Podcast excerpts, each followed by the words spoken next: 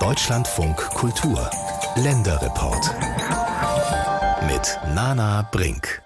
Ich bin wahrscheinlich nicht die Einzige, die sich fragt, wie kriegen die das hin mit der zersägten Jungfrau oder auch mit dem Kaninchen, was aus dem Hut kommt. Ich weiß, es ist vielleicht ein bisschen albern, aber interessieren wird es mich eigentlich schon mal.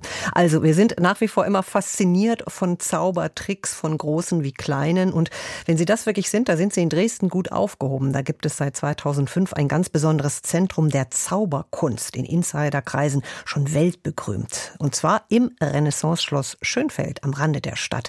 Alexander Gerlach war für uns dort. Zauberhaft, romantisch verträumt präsentiert sich das Schloss schon von außen. Die prachtvolle Renaissance-Fassade erhebt sich aus einem Wassergraben und leuchtet schneeweiß, selbst an diesem trüben Januarmorgen. Pressesprecher Rolf Garmhausen empfängt den Gast am Schlossportal. So, also herzlich willkommen. In der weiß getünchten, gewölbeartigen Eingangshalle des Schlosses herrscht eine frische Kühle.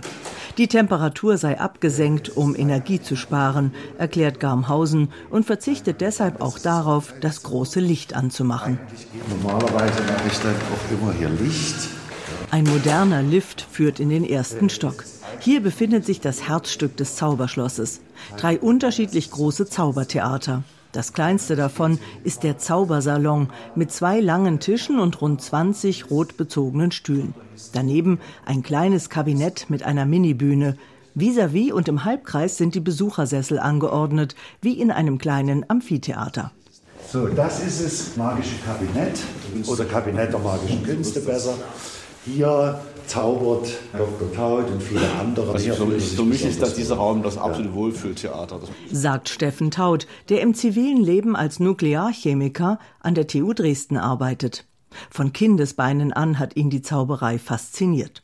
Inzwischen ist er Vorsitzender des Magischen Zirkels Dresden, der in diesem Jahr seinen 100. Geburtstag feiert. Während er spricht, zieht Steffen Taut einen kleinen Tisch an die vordere Kante der Bühne. Er gerät dabei fast auf Tuchfühlung mit dem Gast in der ersten Reihe. Hier findet das Wunder statt. Hier vorne direkt vor Ihren Augen. Und das ist so fantastisch, das ist so schön. Also das ist überall gut, aber diese unmittelbare Nähe, das führt ein Kunststück vor. Taut nestelt nun an einer kleinen rechteckigen schwarzen Ledertasche, die er vor sich auf den Tisch gestellt hat und klappt den Deckel auf. Dann hoffe ich bloß, dass meine Hände warm genug sind, dass es funktioniert. Ja, ich probier's mal. In jeder Hand hält er nun einen von zwei kirschroten kleinen Schaumstoffbällen, die wie Clownsnasen aus dem Zirkus aussehen. Wir müssen es beide gemeinsam bis zehn zählen. Wenn wir das richtig mit Pep machen, dann wird es hier direkt vor Ihrer Nase ein Wunder geben auf dem Tisch. Wir probieren es einfach mal. Achtung, eins, zwei, drei. Während vier, wir zählen, fünf, überkreuzen sich die Hände des zaubernden Wissenschaftlers immer wieder, so schnell, dass das Auge des Betrachters kaum folgen kann. Neun und zehn. Voilà. Taut öffnet die Fäuste und hat nun zwei rote Bälle in der einen Hand, die andere ist leer. Kann ja nicht sein. Und genau der Effekt, die sitzen direkt davor. Das ist das, was eben, man nennt das im Deutschen Mikromagie, ist ein ganz alter Begriff. Das ist etwas Eigenes, weil wenn man so unmittelbar davor ist und etwas sieht, was eigentlich nicht geht, dann, dann nagt es wirklich am Weltbild. So, und ich mache ja auch nichts, ich stehe ja bloß da. Da ist irgendwie irgendwas hier, ich habe sie nicht abgelenkt und da gucken Sie mal da, nee, nicht. Und trotzdem vor Ihrer Nase, boah. Ich bin mir nicht sicher, ob Sie mich nicht doch abgelenkt haben. Natürlich habe ich sie abgelenkt. Der Zauberer Steffen Taut trainiert zwei Spezialdisziplinen. Er präsentiert auf der Bühne zum einen Kunststücke, die auf Fingerfertigkeit basieren, zum anderen die Show eines sogenannten Mentalisten, der in die Zukunft schauen kann. Beide Disziplinen brauchen wenige Requisiten und stellen den Zauberkünstler in den Mittelpunkt. Und das hat Tradition in Dresden. Dresden hat eine wirklich große Zauberkunstgeschichte. Da gibt es nicht viele Städte weltweit. Selbstverständlich Wien, London, Paris, das sind eher noch besser dort. Aber das sind Hauptstädte von Weltreichen gewesen, das darf man nicht vergessen. Dresden, dieses winzig kleine Sachsen, hat auch eine große Geschichte. Der erste, der bekannteste bis heute in Dresden ist der Hoftaschenspieler August des Starken. Das ist sein korrekter Titel. Er war nicht der Hofnarr, er war der Hoftaschenspieler August des Starken. Josef Fröhlich kennt heute jeder Dresden nach wie vor. Im Dresdner Zauberschloss hat der Verein für Kunst und Kultur im Schloss Schönfeld e.V. auch ein kleines Museum eingerichtet mit den Requisiten weltberühmter Zauberer. Darunter auch die Zaubergegenstände für den legendären Milchglastrick, bei dem ein Glas voller Milch in einem Glaszylinder verschwindet.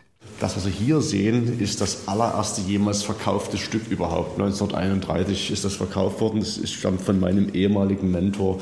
Erzählt Vereinsvorstand Steffen Taut stolz, der seit Jahren intensiv in der Historie der Zauberei forscht. Vor allem im 19. und Anfang des 20. Jahrhunderts machten namhafte Zauberkünstler in Dresden Karriere und hinterließen ihre Spuren in der Elbestadt. Der nächste wirklich richtig große Name im 19. Jahrhundert, Bartolomeo Bosco, ein Italiener. Ist auch kein Sachse, genau wie, wie Fröhlich, der kam aus der Steiermark. Also Bartolomeo Bosco, der Starzauberer des 19. Jahrhunderts, der ersten Hälfte. Und wenn man es mit heute vergleicht, müsste man ihn mit den Rolling Stones vergleichen. Der dritte ganz große Name in der, in der Dresdner Zaubergeschichte, ein Mann aus Preußen, aus dem damaligen Preußen, Friedrich Wilhelm Konrad Horster, der sich den Künstlernamen Konradi zulegte. Im Dresdner Zauberschloss hütet man heute neben berühmten Requisiten dieser international erfolgreichen Zauberer aus früheren Zeiten auch wichtige Ausgaben der gebundenen Zauberliteratur in der magischen Bibliothek. Ist nicht riesig, aber gut. Das sind sozusagen die Grundwerke der Zauberliteratur. Ja, ja wichtige Bücher sozusagen. Jetzt kommen wir in den Raum der Großillusionen. Pressesprecher Rolf Garmhausen nimmt Kurs auf einen imposanten, übermannshohen goldfarbenen Gong am Kopfende des großen Saals. Dieser stammt aus dem Nachlass des im 20. Jahrhundert weltbekannten Zauberers Marvelli, der international umjubelt wurde und auch in Dresden auftrat. Bei diesem Thema ist Karl-Heinz Kaiser, der amtierende Vorsitzende des Schlossvereins, ganz in seinem Element. Kaiser hat selbst jahrzehntelang nach dem Vorbild Marvellis Großillusionen auf der Bühne gezeigt sowie einige seiner Tricks weiterentwickelt und verfeinert. Marvelli hat mir verrückte Geschichten dazu erzählt. Eine Geschichte, die er mir erzählt hat, äh, der Gong hing mal auf der Bühne und die Artisten, die mit ihm auf Tournee waren, haben mal Wilde Sau gespielt und haben den Gong richtig malträtiert. Und da hat mir Mavelli erzählt, dass die Gäste in den ersten Reihen aufgesprungen sind und rausgerannt sind, weil sie gedacht haben, in Düsenjäger gelandet im Theater. Ich schlag den jetzt mal an. Ein Zauberkasten unter dem Weihnachtsbaum brachte Karl-Heinz Kaiser schon als Kind zur Kunst der Magie, die ihn bis heute fasziniert ja, dass man die Leute zum Staunen bringen kann, dass man die Leute aus dem Alltag rausholt und mal wirklich eine tolle Zeit für die organisieren kann und dass die nach Hause gehen und sagen, wow, was habe ich heute erlebt, wie toll war das. Doch was macht einen guten Zauberer eigentlich aus? Frage an den Magier und Wissenschaftler Steffen Taut. Wenn man zaubern möchte, muss man Aufwand betreiben. Das ist nicht so einfach. Also Zaubern ist nicht manuell Fingerfertigkeit, das ist schon schwierig genug. Aber diese Gesamtheit aus Moderation, Schauspiel, Tricktechnik, alles asynchron auch noch. Und ganz wesentlich, der Zauberer muss das Publikum unterhalten. Er muss diese ganze Technik, die muss nebenbei laufen. Und das hinzukriegen, das ist wirklich schwer, das ist nicht einfach. Bleibt die Frage, wie Magie und rationale Wissenschaft zusammenpassen. Weil Zauberkunst wie alle Kunst eine unglaubliche Präzision verlangt. Also wenn Sie ein Beispiel Loriot, Komiker, grandios. Warum war er grandios? Weil er wirklich detailversessen war. Er war ein Perfektionist ohne Ende. Und wenn man das nicht ist, klappt Zaubern nicht. Wenn man Wissenschaft betreibt, genau das Gleiche. Und da ist die absolute Parallele gegeben sofort.